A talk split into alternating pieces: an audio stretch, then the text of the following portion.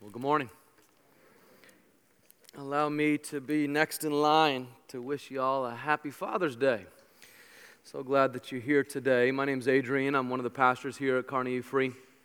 Especially if you're a newcomer here and you haven't been around before, we welcome you to Carnegie Free. So glad that you chose to worship with us today, and I'd love to connect with you after the service. If you are a newcomer here, I don't normally wear a t shirt and shorts when I preach, but uh, I get to today because I'm a dad.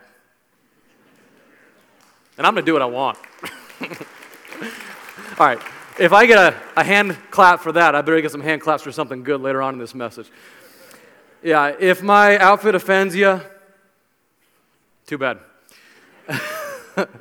we are so grateful that you're here today. We're so thankful for the many wonderful dads and grandfathers and great grandfathers that we have at this church. You know, men get a bad rap in our culture, and uh, sometimes for a good reason, sometimes not so much. But I want to tell you, the men in this church are special. We got so many awesome dads and grandfathers in this church, such great men's ministries here. It's our men's ministry that put on that 7th Avenue Customs and Chromes, which I'm unashamedly marketing right now. And uh, we, we have great, great men's ministries with Men in Action and our Men's Forge and different men's Bible studies and uh, wonderful men in this church whom I look up to, whom I want to become more like myself. And uh, I'm so thankful for the dads and the granddads here with us today. I know that, that Father's Day, like Mother's Day, is difficult for some of us. And uh, you, you perhaps uh, didn't have the greatest dad. And uh, I get that. It makes Father's Day perhaps a little bit difficult. So I'd like to pray for you. I'd like to pray for all of us as we enter into the scriptures. And even that we would remind ourselves that we all have a father.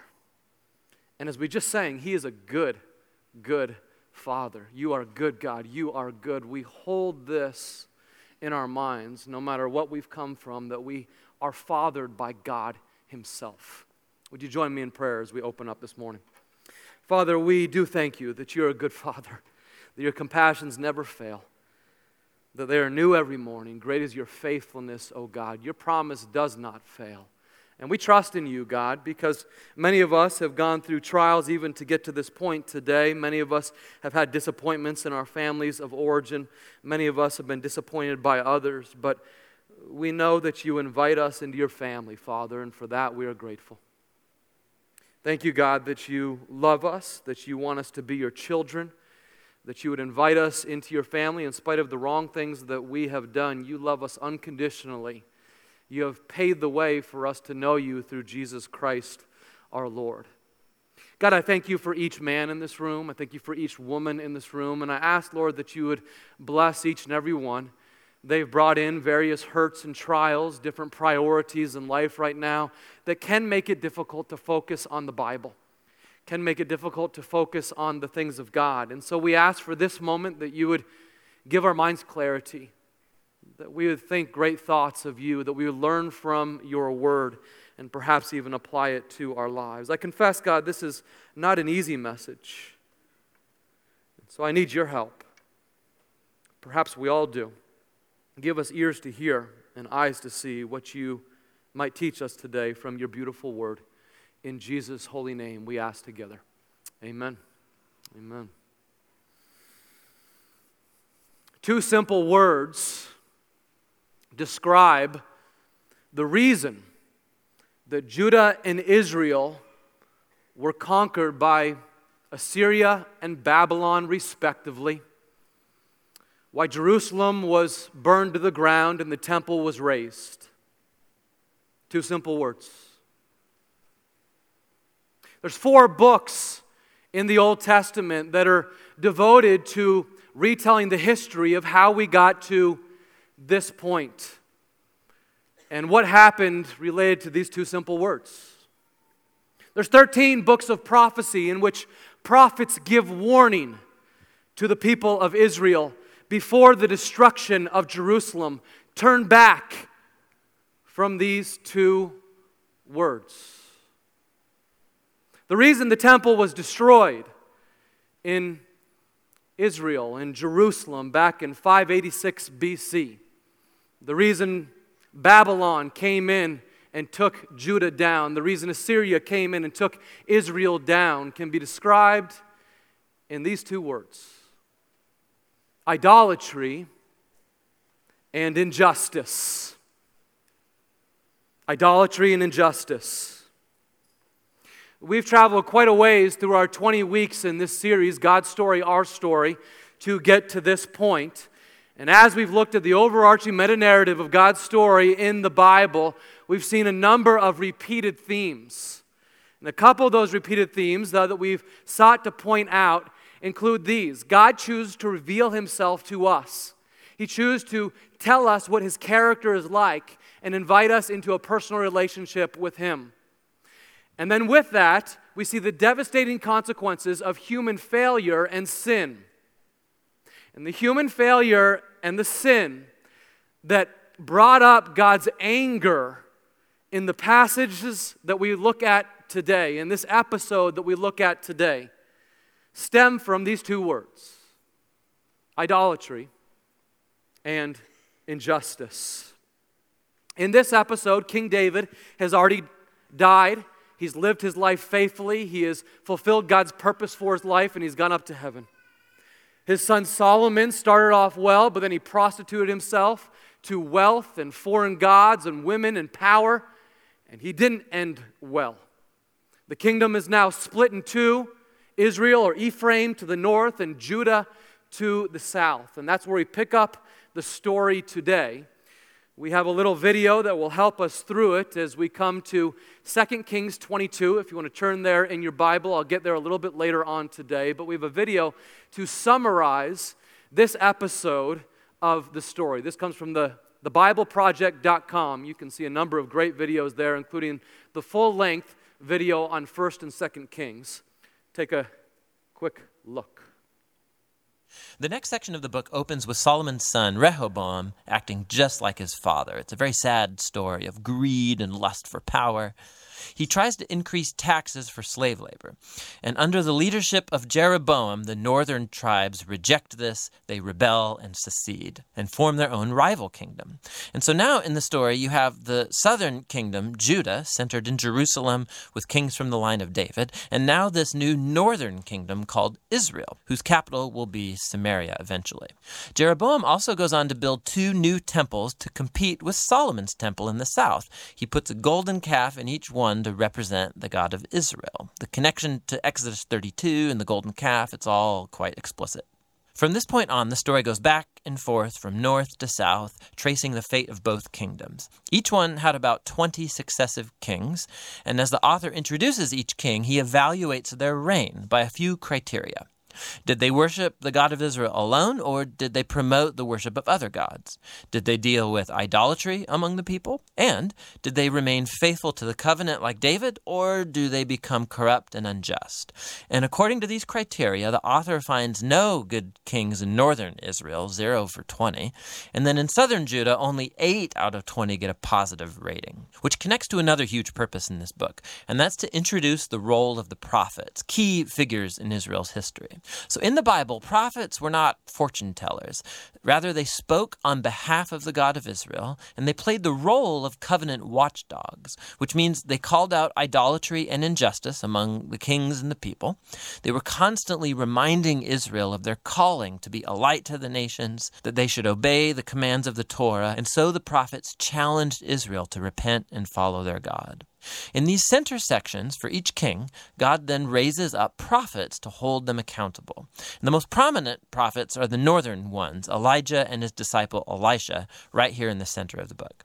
Elijah was a wild man of a prophet living out in the desert, and his arch nemesis was the northern king Ahab and his Canaanite wife Jezebel. Together, these two had instituted the worship of the Canaanite god Baal over Israel. And so, in a famous story, Elijah challenged 450 prophets of Baal to a contest to see which god was real. So they both build altars and pray to their gods, but only the God of Israel answers with fire. After this, Ahab uses his royal power to murder an Israelite farmer and then steal his family's vineyard. And Elijah again confronts Ahab's injustice and he announces the downfall of his house. Elijah eventually passes the mantle of his prophetic leadership to a young disciple named Elisha, who asks for two times the authority of Elijah. And what's fascinating here is how the author, he's recounted seven miraculous feats for Elijah, and then he offers stories of 14 15 acts of power from Elisha. Both prophets were clearly remarkable men, and they played the same role, confronting Israel's kings for idolatry and injustice. And ultimately, they were unsuccessful in turning Israel back from apostasy. In the next section, the northern kingdom is rocked by a bloody revolution started by a king named Jehu, who destroys Ahab's family.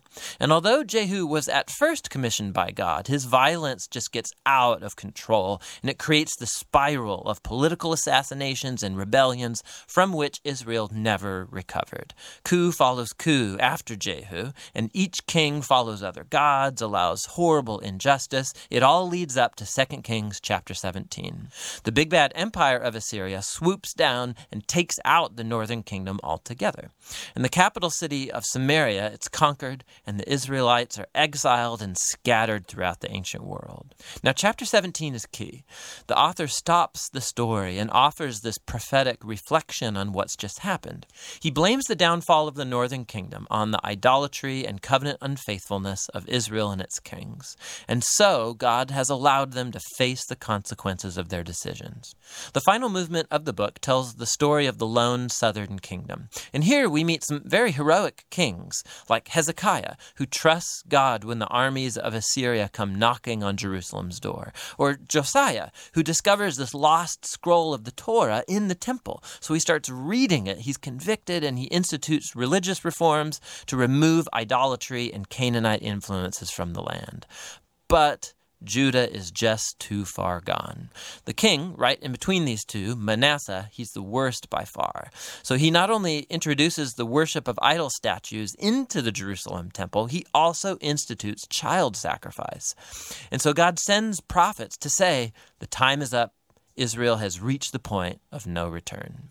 The final chapters tell the story of the Babylonian Empire coming to invade Jerusalem, destroy the temple, and carry the people and the royal line of David off into exile. And so the story ends leaving us wondering is God done with Israel? Is he done with the line of David? Well, the final paragraph zooms about 40 years forward into the exile, and it tells a very odd story.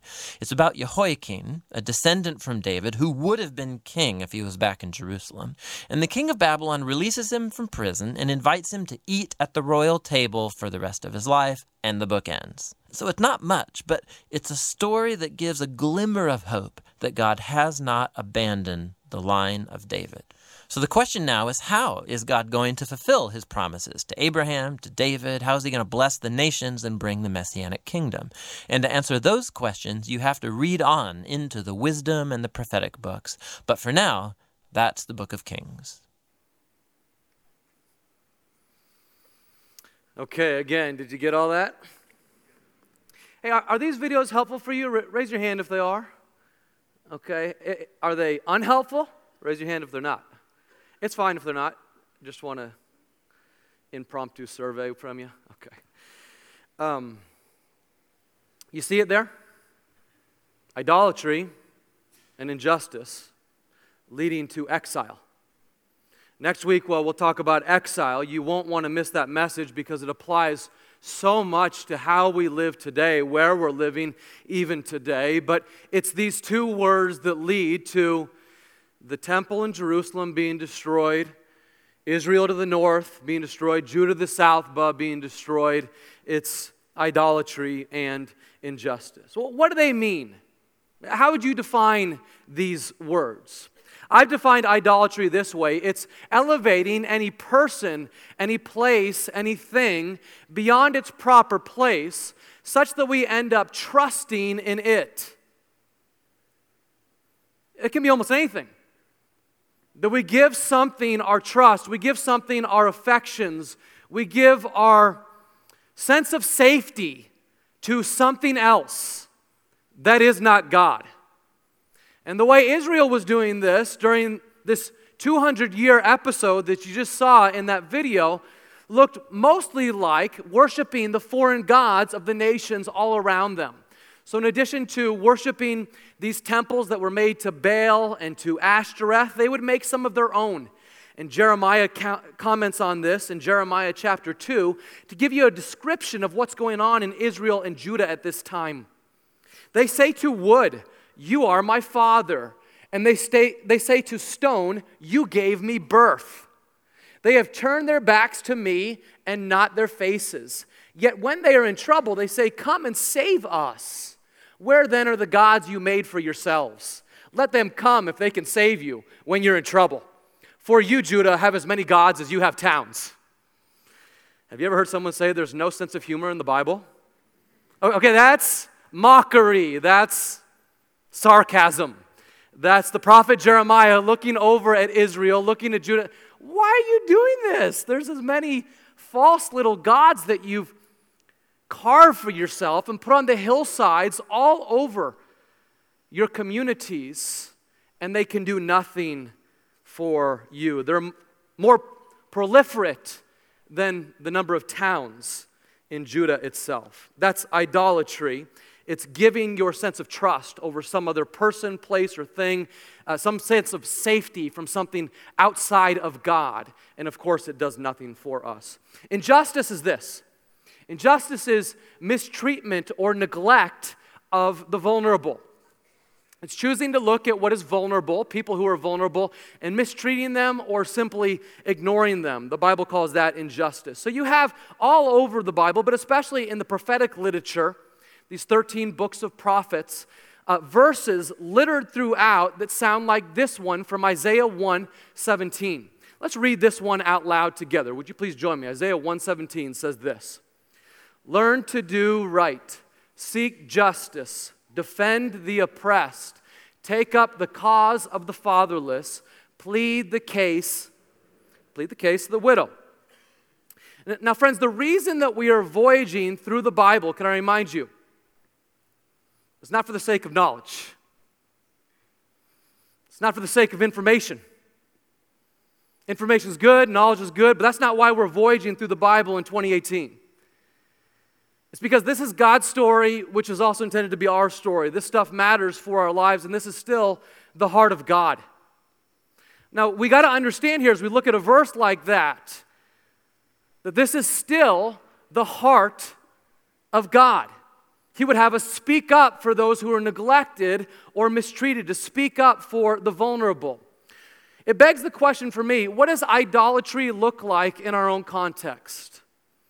What would neglect, what would mistreatment, what would injustice look like in our own context? This is the job of all good biblical interpretation to take a verse like that and then to transfer it across the centuries and across the cultures to our own and say, what does that look like here? Now, we don't see little stone carvings to little gods on the sandhills. Hopefully not. But is there idolatry here? Somebody say yes with me. There's plenty. There's plenty. Let, let me give you a few examples. Perhaps idolatry in our day is most seen as people gain their sense of safety from wealth, from 401ks, from the stuff that money buys. It can easily become our God if we're not careful. Or perhaps it's seen in the way many tend to idolize in our culture beauty or youth or sex and oftentimes despise the elderly, those who aren't considered beautiful by Hollywood standards. You know, people who worship the American dream and they conflate it with the gospel of Christ. You ever seen that? Let me be clear I love the American dream, but it is not the gospel of Jesus Christ. And there's many who conflate the two such that they end up worshiping the American dream of I'm going to pull myself up by my bootstraps and manifest destiny will be mine. That is not the gospel. We do not put our ultimate trust in that. Can I get an amen? We don't. We put our trust in something that's far greater than that. As good as the American experiment has been, we put ourselves into the hands of a loving God and the gospel of Jesus Christ, which saves now and forevermore. We'd be careful what we are trusting in. Or how about those who tend to give this perfect, polished image of themselves all the time? Why are they doing that? Because they gain their sense of personal identity from that. They have a sense of trust that comes out of that. They, they, they trust in being always put together, to which I'm like, come on. You know you ain't fooling anyone. We all know you got stuff behind those doors, just like all of us do. Or this expectation that my kids would always be 100% obedient and perfect. No, they're not. We all know they're not. So we don't trust in this image of what we are supposed to be in front of others. We trust in the gospel of Christ. How about neglect of the vulnerable?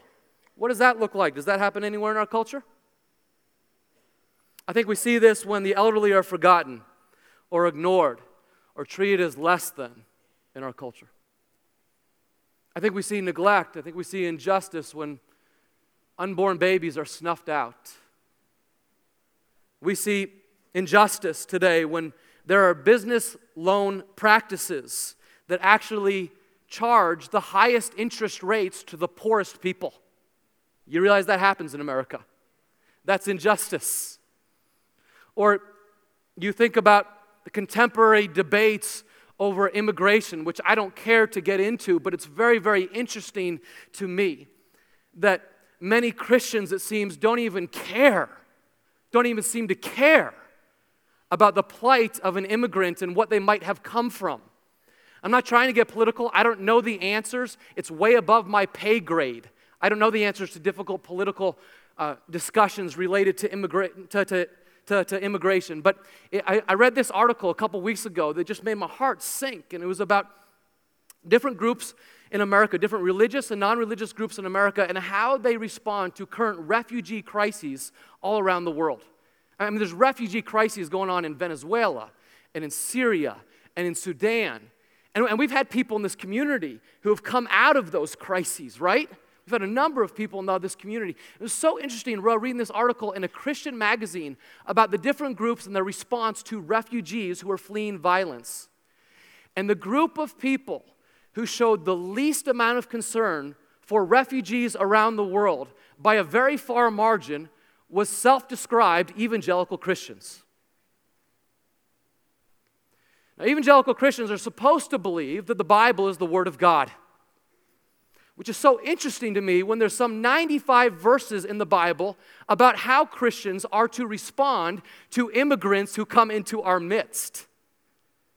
Once again, I don't know the answers to these very complex political questions, but I know this God's heart is for the vulnerable. God's heart is for the wanderer.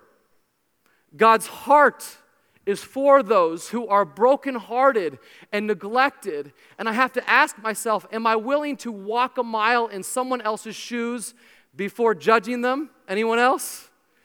This is what we need to do as Christians. It was Jesus himself who said, I was hungry, and you gave me something to eat. I was thirsty, and thank you, you gave me something to drink. I was lonely, I was a wanderer, and you welcomed me in. I needed clothes, and you clothed me. I was sick, and you looked after me. I was in prison, and you came to visit me. Now, Israel failed to do this. That's the point. Israel failed to do this spite of some 90 references in the Old Testament calling them to do that with respect to wanderers who would come in, but, but also hundreds and hundreds of references in the Old Testament with respect to justice in all of its various forms. Israel failed to show mercy to the vulnerable. And so they become, in this episode, the subject of God's very clean anger this is what happens. There's kind of an upper story and a lower story here. And on the lower story, if you're just looking at things from the human perspective, yeah, you'd have to say that Israel and Judah were defeated by Assyria and Babylon because Assyria and Babylon had stronger armies and wiser kings. But in the upper story, God uses Assyria and Babylon as his pawns to institute justice on his people in Israel. And here is the reason. no matter the day, here in 2018 or way back in 600 BC, injustice and idolatry invoke God's clean anger.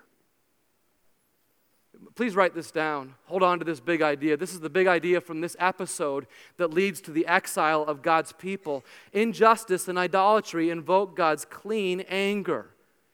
You see, the Lord disciplines those whom He loves, just as a good father disciplines the son that He delights in. As a good father would chasten the son that He delights in, so also our good Father in heaven disciplines those He loves. So let me clarify well, what I mean by clean anger. Our God and Father is not like some Santa Claus in the sky. And Jesus the Christ is not like your little homeboy in spite of what Hollywood might say. Jesus is the image of masculinity that we men want to live up to. He is what we emulate. He is the, the, the, the, portrait of a man who is fully alive. And so when we look at Jesus, we see someone who was patient and gentle, who was kind, who was loving, who cared for people in the lowest position, cared for people in the highest position, spoke out against injustice, and led us to worship. He was all of those things, but also he demonstrated strength. And there are times in the Gospels that you see Jesus demonstrating an anger that is intense, don't you? So, what's up with that?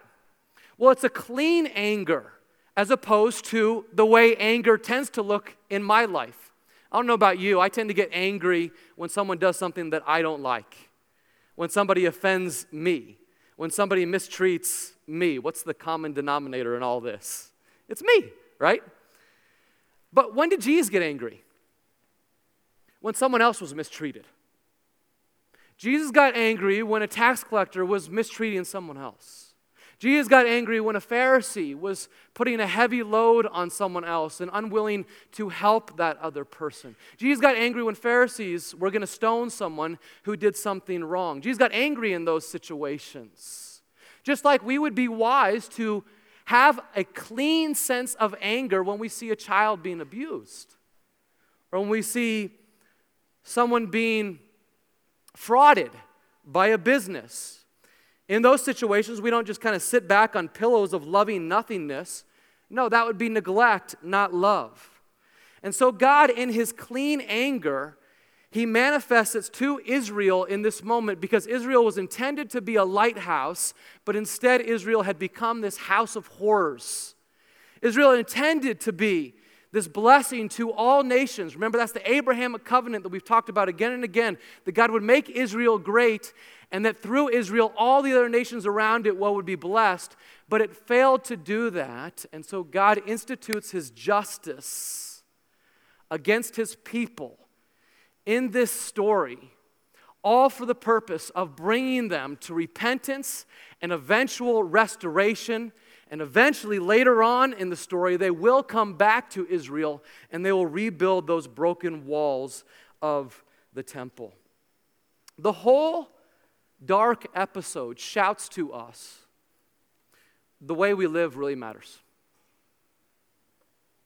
The way you live really matters. Because we have a God who is holistic in his character. He's not just kind and loving, he's also strong. And at times, he even demonstrates a clean anger and a justice against us when we do wrong. Being a lighthouse matters. Mercy and justice and purity, these things really matter to the heart of God. So, how do we respond to this episode in which God sends Israel away because of these two words, idolatry and injustice? I think the way we respond is we acknowledge that we all can go the same way that Israel went. And so, what are some things that we can do to confront the natural tendency to really look out for self and kind of neglect the vulnerable amongst us. What are some things, though, that we can do to say, no, I'm going to worship God and God alone? Let, let me suggest two possible applications, though, this morning. Number one, serve someone who is different than you. G- get in the habit of serving people who are different than you. Once again, that passage from Isaiah chapter 1, verse 17 learn to do right, seek justice, defend the oppressed, take up the cause of the fatherless, plead the case of the widow. In every single case, that is someone different than me. And there's something powerful that when we get in the habit of serving people who are different than us, we realize they're not all that different than us. As we get in the habit of getting up close with people, we no longer demonize them, we no longer idolize them, we begin to humanize them. And we recognize they're just ordinary people with real needs, just like ours, and we don't stand askance at them. We get up close and we get close to them and we pray for them and we love them. One of the things I love so much about this church is this, this is happening.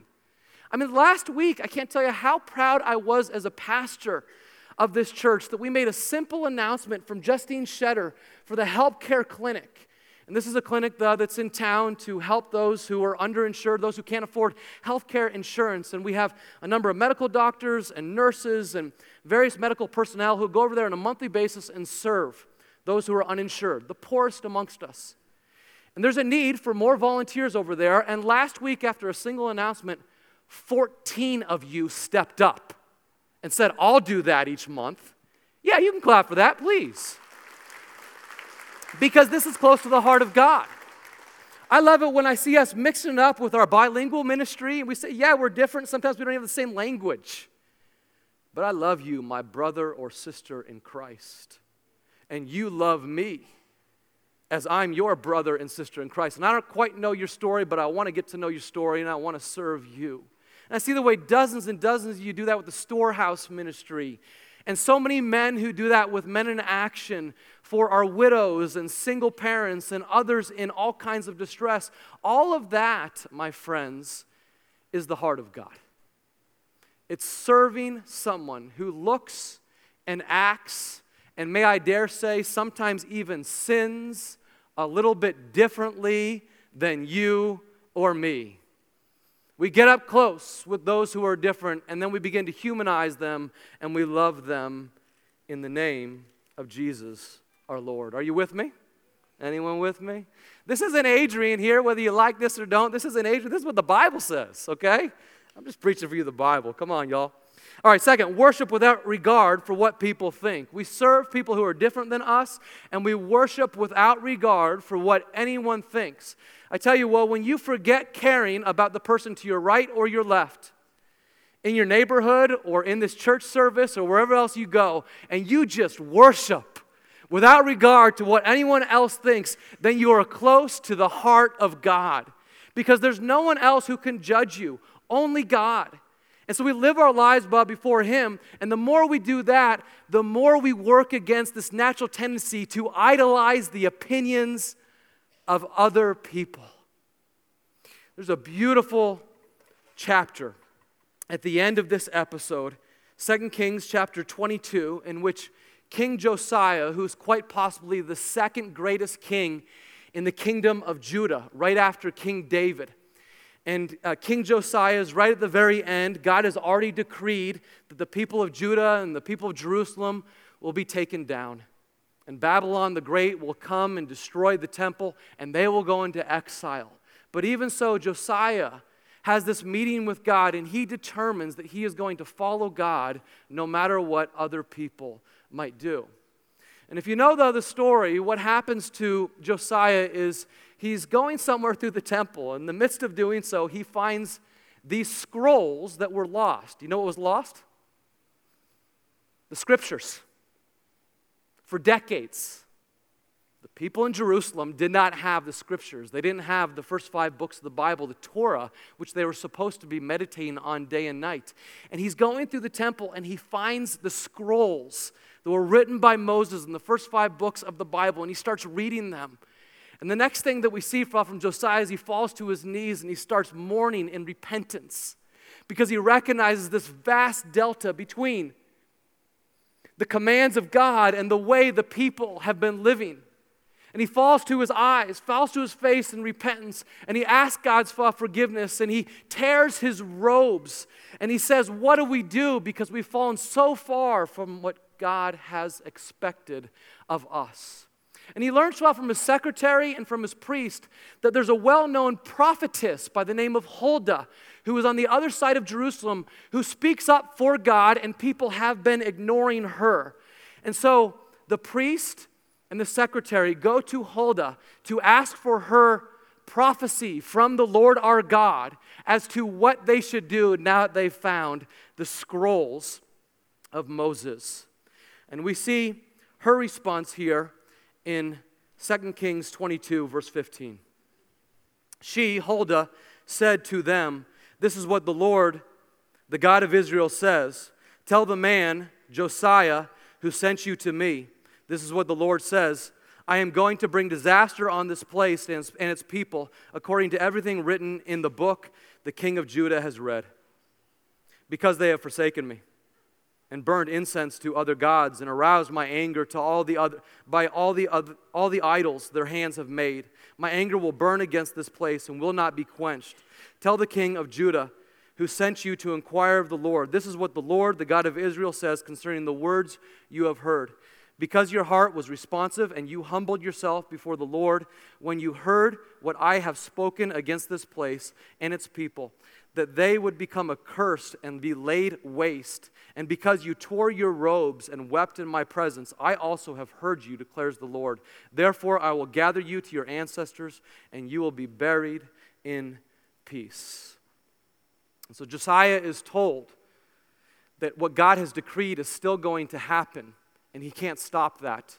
Now, he'll be buried in peace because he's responded to God, but even so, Jerusalem well, will be destroyed. And here is Josiah's response to this word from the Lord in chapter 23, verse 1. Follow me now. Then the king, Josiah, called together all the elders of Judah and Jerusalem. He went up to the temple of the Lord with the people of Judah, the inhabitants of Jerusalem, the priests and the prophets, all the people from the least to the greatest. He read in their hearing all the words of the book of the covenant which had been found in the temple of the Lord. You think my sermons are long sometimes?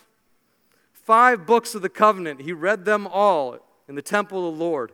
The king stood by the pillar and renewed the covenant in the presence of the Lord to follow the Lord and to keep his commands, statutes, and decrees with all his heart and all his soul, thus confirming the words of the covenant written in the book. Then all the people pledged themselves to the covenant on that day. What a response of worship. Our city's going to be destroyed. But still, God, I'm going to worship you. The people are probably going to think I'm nuts. Still, God, I'm going to uns- unscroll, unroll these scrolls and read the covenant to the people, and we're going to respond. And for the very first time, the people of Judah celebrate the Passover for the first time in centuries as they commit themselves back to God and acknowledge that He was the one that saved them out of Egypt. It strikes me that Huldah and Josiah are these voices in the wilderness who took this huge risk to step out against the current of their culture and to step out for God, to say yes for Him. And even though many in Jerusalem would likely question Josiah for this change in direction, Josiah says, Yes, God, I will follow you. And even though many prophets like Huldah had already arisen and they had been ignored by the people of Israel and sometimes even killed by the people of Israel, Huldah said, I believe I have a word from the Lord, and yes, Lord, I will speak it to Josiah. And even though others might not understand why we take this book so seriously, do you say yes? And even though others might not understand why you take this temple of the Holy Spirit so seriously, honoring God with your body and your soul and maintaining holiness before Him, we say yes to God. And even though others might not understand why we would take risks for the kingdom of God, that we would go to unsafe places so we could tell people about the unconditional love of God through Jesus Christ our Lord, we say yes to God regardless of what anyone thinks. And that, my friends, is worship. All of me for all of God's glory, no matter what anyone else thinks. God, I want your will, Nothing more, nothing less, nothing else. And from that comes freedom and joy in our Maker. Would you pray with me?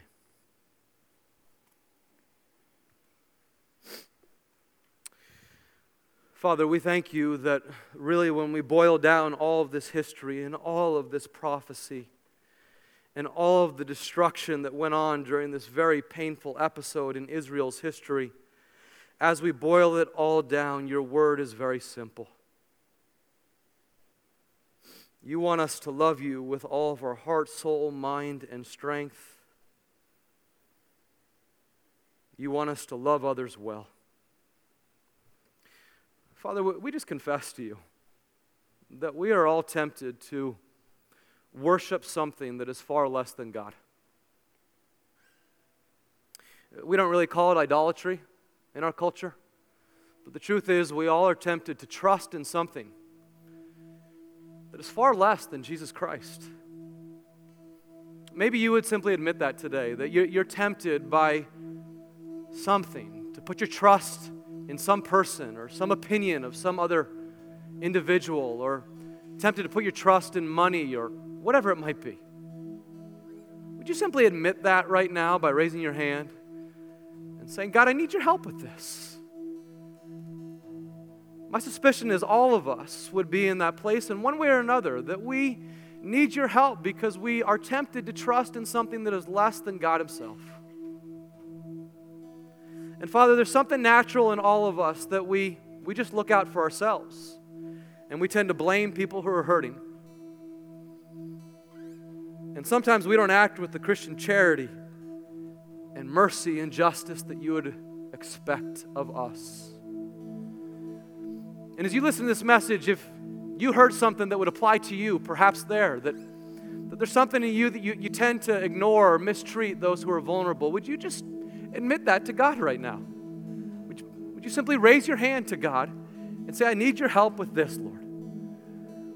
Thank you. My guess is most of us would be in that place that by ourselves we will ignore others. Particularly will tend to blame those who are vulnerable.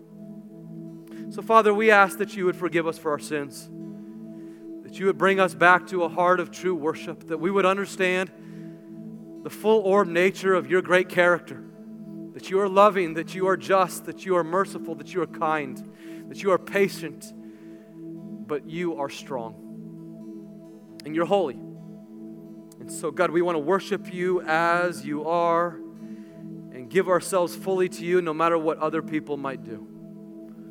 We confess we need your help. Lord, would you help us to do that even this week? Maybe there's someone that you would call to mind that we need to serve this week. Maybe there's a time that we need to worship this week. Would you bring it to our minds? We give ourselves to you, asking that you would have your way in us. Through Jesus Christ our Lord, we pray together. Amen and amen.